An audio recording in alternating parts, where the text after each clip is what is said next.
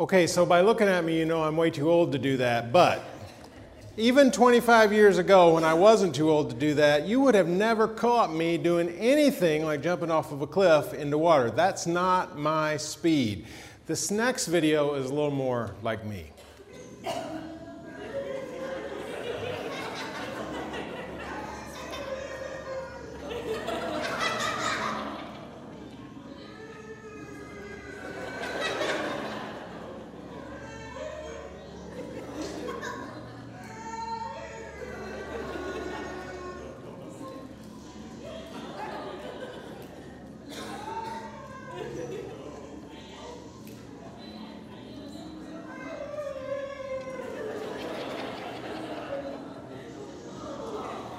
Finally makes it, right? Gotta feel good about that. You know, whether you're talking about any area of life really doesn't matter. There are times when we just don't want to jump in, when we're a little afraid to do that. There's a risk involved, and we don't want to take that risk. And that can be true in our life of faith as well. That for many different reasons, we may see other people going all in in their faith and jumping in and doing this thing, but we hesitate. And that can be true for many different reasons. Maybe it's because we see what the Christian life is like and we say, you know, it's going to require something of me. May not even know fully what that means, but I'm going to have to give up some stuff that I sort of enjoy doing, or maybe I'm going to have to start doing some things that make me a little bit uncomfortable. And because of that, we hesitate. We won't go all in in our faith because we're afraid of how it might affect us. Maybe Maybe there are people that you've known that live in this community and you've known them your whole life. And you've lived one way and you're exploring faith and you're thinking, man, if I, if I really go all in on this thing, if I go fully in on faith, what are they going to say about me? Because there's going to be a change. There's going to be a change that's evident in my life. And if I do this, people are going to say stuff, and maybe that makes you uncomfortable. So, you hesitate. You're not ready to go all in. Or maybe if you're completely honest today, really candid, you might even say, I'm just not sure this is all true. Okay, this whole Jesus being God's Son and living among us, and He's a sinless life, and then He died on a cross and He was raised from the dead. Maybe you're thinking that through and going, I'm just I'm really not completely sure. And so, for those reasons and maybe others, you're hesitating. You're coming up to the edge, and, and you hear Jesus say some things that are powerful, and, and you want to follow through, but, but you're just not ready. And so, you hesitate. Today, we begin this series that I'm calling All In, and we're thinking about what it means and what it takes to go all in for Jesus Christ. What does that look like, and where will it take us? And I want us to think about that for the next few weeks. And of course, it's Easter Sunday, and in a series like this, the only place to begin really is with Jesus. We've gathered today to celebrate the resurrection, the fact that Jesus was raised from the dead, that he was really dead, that he was really buried, and then he was really alive. We're celebrating that, but we're thinking about this whole story of Jesus' life. And what does that mean for us? And how do we go all in on this story? Because we've heard Jesus say some pretty powerful things. We, we've heard him say some things that bring us in and make us want to follow. Things like how much God loves us the fact that God was willing to send Jesus to live among us and then to die for us, man, that says we've got a God who really loves us. And then we hear Jesus say things like, you know what you should do? You should sell everything you've got and you should give it to the poor. And we say, hang on a second there, Jesus. I'm not sure I'm in for that now. And so we hesitate. And maybe we think a little bit about okay, I know what Jesus has done, and, and it sounds really good to have an open relationship with God. Like to know that, that my sins are really forgiven, and to know that there is eternal life for me when I die. That sounds good. So tell me what, what is the very least I can do to get in on that deal? What is the least that I can do to be a follower of Jesus? And it keeps us from being all in.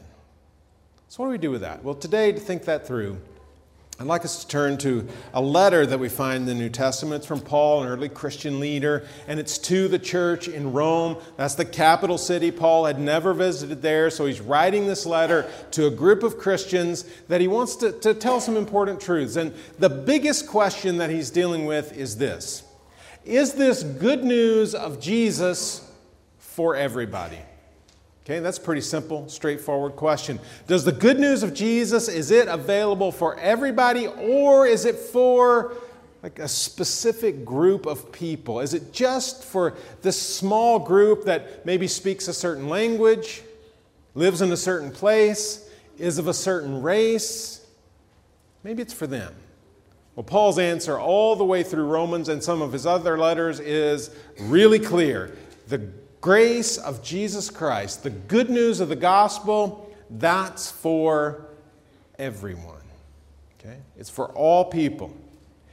And when we come to chapter 3, Paul's bringing together some pieces of this argument that he's making that I think are helpful for us today. So we pick up in Romans chapter 3, beginning in verse 21. He says this But now, apart from the law, the old way of doing things, the righteousness of God has been made known, to which the law and the prophets testify. So he's saying, listen, this God that we serve, the God of the universe, the Creator, this is a God who is righteous. He is inherently good. Everything about God stands for what is right and just in our world and everywhere for all eternity. And God's shown that already. He's shown that in creation. He's shown that in the way that He's dealt with humanity. He's shown that in the way that He dealt with Israel. But it all changed with Jesus. The, the, the, righteousness, the justice of God didn't change, but the way God showed that righteousness and justice, man, we haven't seen it in this way before. In Jesus, it's different. Verse 22 this righteousness is given through faith in Jesus Christ to all who believe. There is no difference between Jew and Gentile. Paul's saying, listen, not only is God righteous and just, not only is he inherently good, but he can make you righteous and just and inherently good. God can change you. That's the good news of the gospel today. That's why we're gathered here today. And what Paul is saying is, you know what? It doesn't matter who you are. It doesn't matter what race you come from, doesn't matter what you call home, doesn't matter what your family's like, doesn't matter what you've done. The good news of Jesus, is for you. Nothing excludes you from that. Nothing about who you are excludes you from the grace of Jesus. Nothing about what you've done excludes you from the grace of Jesus. It is available to every single person. He says that even more clearly in the next verse. For all have sinned, every one of us, and fall short of the glory of God. And all are justified freely by his grace through the redemption that came by Christ Jesus. The good news of this Jesus, who lived 2,000 years ago and spoke a language that we don't speak and had a, a, culture and customs that we don't have and lived a long way from here. The good news of that Jesus is listen, he knows we're sinners. It's not a surprise to Him. We've not hidden anything from Him. And He can make us righteous. Now, we come in this room today and maybe you don't feel very righteous because you know what you've done. Okay? You know where you've been, you know the life you've lived, and most of us look back on life and, and see some pretty big mistakes. See some stuff that really wasn't just a mistake, it was willful sin. We did wrong. We knew what was right, and we did wrong. None of us are exempt from that in this room. None of us are special in that. It's true of every single one of us. But Jesus knew that. Jesus knew that when he went to the cross. And he went there because of that. And he offers you forgiveness of all of that. And then Paul brings all this together just a couple chapters later, I think in just this great summation of everything that's come before. Romans 6:23 says this, "For the wages of sin is death." Okay? We're all sinners. There's no one in this room that can say, well, that doesn't apply to me. All right. We are all sinners. He said that in chapter 3. And what we deserve because of that is separation from God. What we deserve is death. But here's the good news the gift of God is eternal life in Christ Jesus our Lord. There's the good news. That's the news that is available to every single one of us. We haven't done something that keeps us from that. We couldn't. We are not someone that keeps us from that. He invites all of us in. The good news is available to every single one of us. He has opened up this relationship with us, He's called us to Him. And if we want to put it succinctly and clearly, I think this is a way to do that. As we think about our commitment to Him, we don't hold back because He didn't hold back. Now, are you all in or not? And maybe you're thinking, I'm not sure. Maybe you're hesitating a little bit. You're not alone in that. People do that, okay? But here's the message that Paul's saying to us. When it came to my need for forgiveness, when it came to my need for eternal life, when it came to this problem of sin and death that I created in my life, God didn't hold back.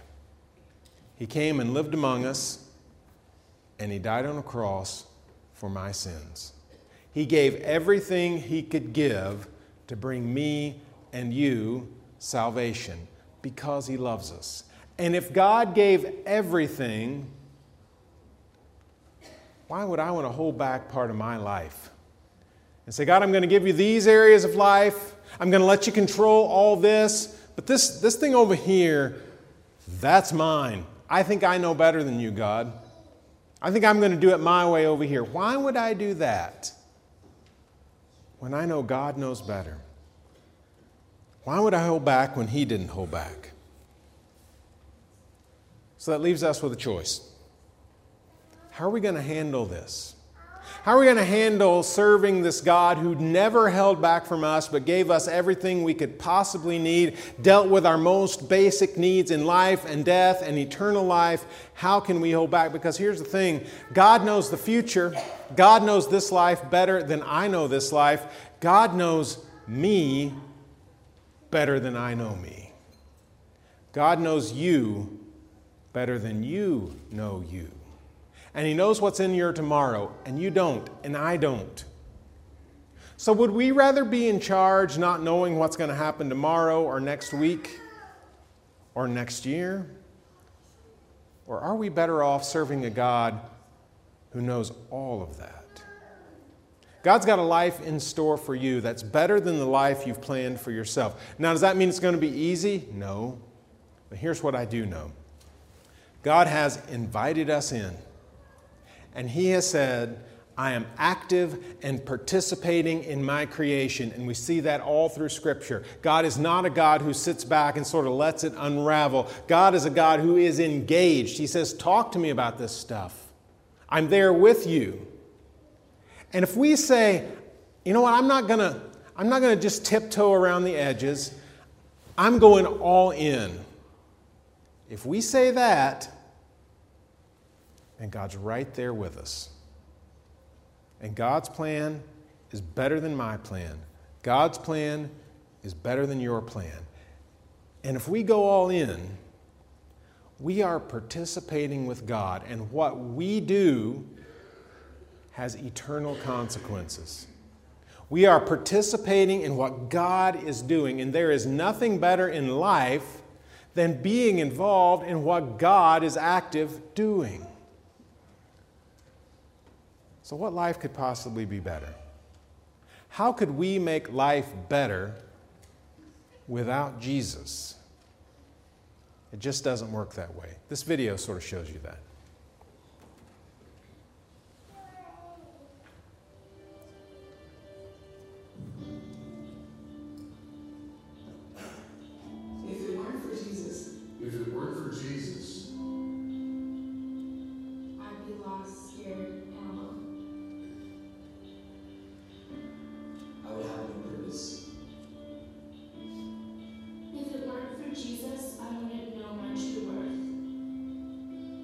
our lust would still be concerned.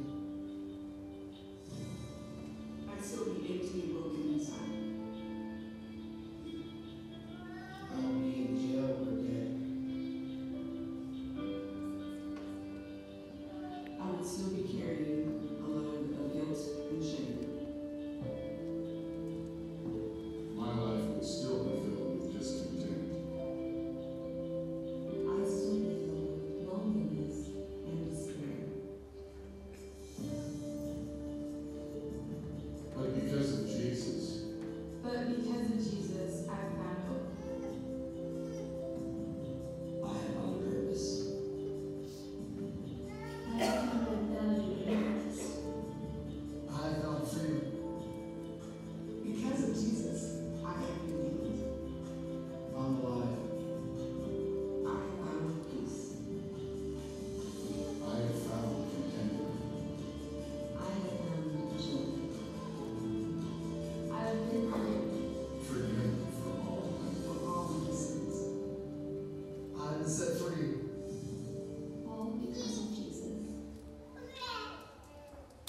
And that happens when we say, okay, I'm going to go all in.